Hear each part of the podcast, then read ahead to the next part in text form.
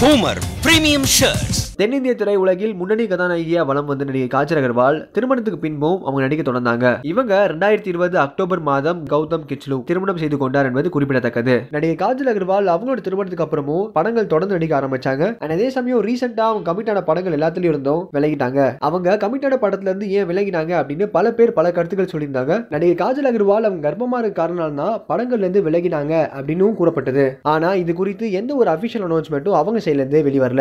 இதனிடையே தற்போது காஜல் அகர்வாலின் கணவர் கௌதம் காஜல் கர்ப்பமா இருக்கதாக அவரோட இன்ஸ்டாகிராம் பக்கத்துல ஒரு போஸ்ட் மூலியமா தெரிவிச்சிருக்காரு. அதாவது years looking at you twenty twenty two என எமோஜியை போட்டு நடிகை காஜல் அகர்வால் கர்ப்பமா இருக்கிறத உறுதி செஞ்சிருக்காரு அவருடைய கணவர் கௌதம் கிச்லு. இந்த விஷயத்தை கேட்ட திரைப்பிரபலங்கள் and நெட்டிசன்ஸ் எல்லாம் அவங்களோட வாழ்த்துக்களை தெரிவிச்சிட்டு இருக்காங்க இதே மாதிரி உடனுக்குடன் சினிமா சம்பந்தப்பட்ட நியூஸ் கேட்க நினைக்கிறீங்களா? சினி உலகம் சேனல் சப்ஸ்கிரைப் பண்ணுங்க. மறக்காம இந்த விஷயத்துக்கு உங்களோட கருத்துக்களை கீழே கமெண்ட் செக்ஷன்ல கமெண்ட் பண்ணுங்க.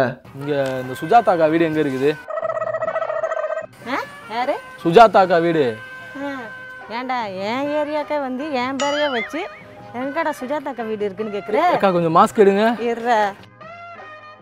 அதை வேற விட்டுருக்குமா அதனால தெரியலையாக்க அக்கா? சாரிக்கா நான் யாரோ நினைச்சிட்டு அப்படியே வந்துட்டேன். உங்களை தான்க்கா பார்த்து கொஞ்சம் பேச வேண்டிய நிறைய வேலைகள் இருக்கு.